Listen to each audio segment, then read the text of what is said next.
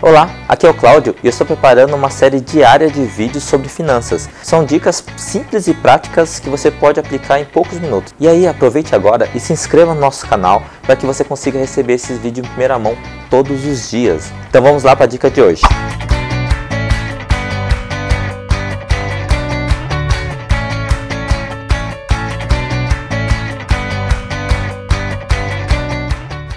A crise está falindo o meu negócio. Nossa, eu ouço isso aí de várias, várias pessoas, né, e principalmente dos meus alunos de empreendedorismo, né, também que eu tenho curso de empreendedorismo, que a crise está falindo o negócio. Não, a crise não está falindo o negócio. Na verdade, o negócio já estava falindo antes da crise, tá? Nossa, o que você está falando não é uma verdade, Cláudio, foi por causa da crise. Não, acontece o seguinte, se o seu negócio não está preparado para superar uma crise, né, é, quando chega o momento da crise, na verdade só, só revela que na realidade seu negócio não estava preparado para isso. E não, não se culpe nesse momento no que eu estou falando. Você fala, nossa, então quer dizer que meu negócio já estava falido desde sempre. Não.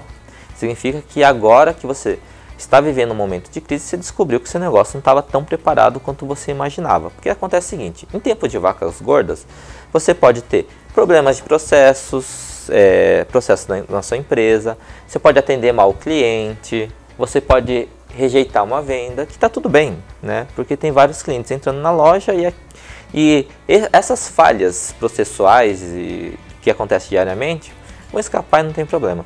Só quando começa a crise, o que acontece? O número de, de clientes que entra na loja ou no seu negócio, ele vai acabar diminuindo. Então essa venda que você perde, esse mau atendimento, ou por exemplo, você tem uma pizzaria, a entrega de mais de uma hora que está levando para entregar uma pizza, isso vai começar a fazer diferença e aí o número de pedidos e do seu negócio vai diminuir. O que, que você tem que fazer agora?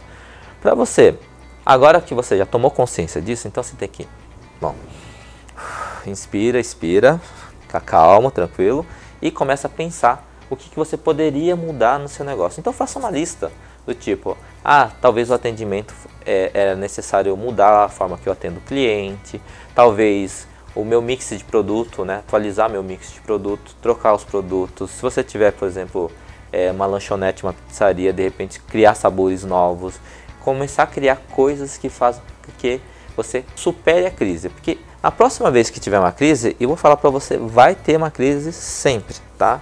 A crise é um ciclo, então uma hora a gente está em crise, depois a gente sai da crise. Depois a gente entra na crise, depois a gente sai da crise. A gente só não sabe qual é o tempo que vai durar a crise, né? mas é certeza absoluta que um dia vai ter uma crise.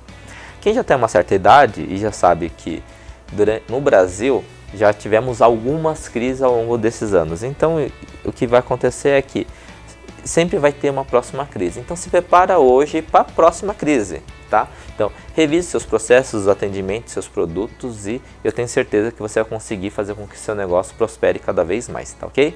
E fica a dica de hoje e até a próxima. Tchau, tchau.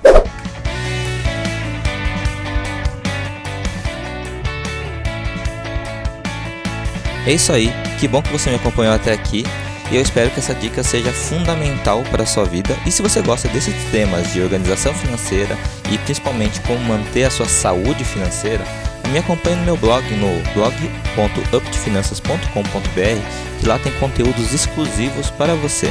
E também assine meu canal, compartilhe todo esse conteúdo com quem você acredita que precisa dessa informação. Até a próxima. Tchau, tchau.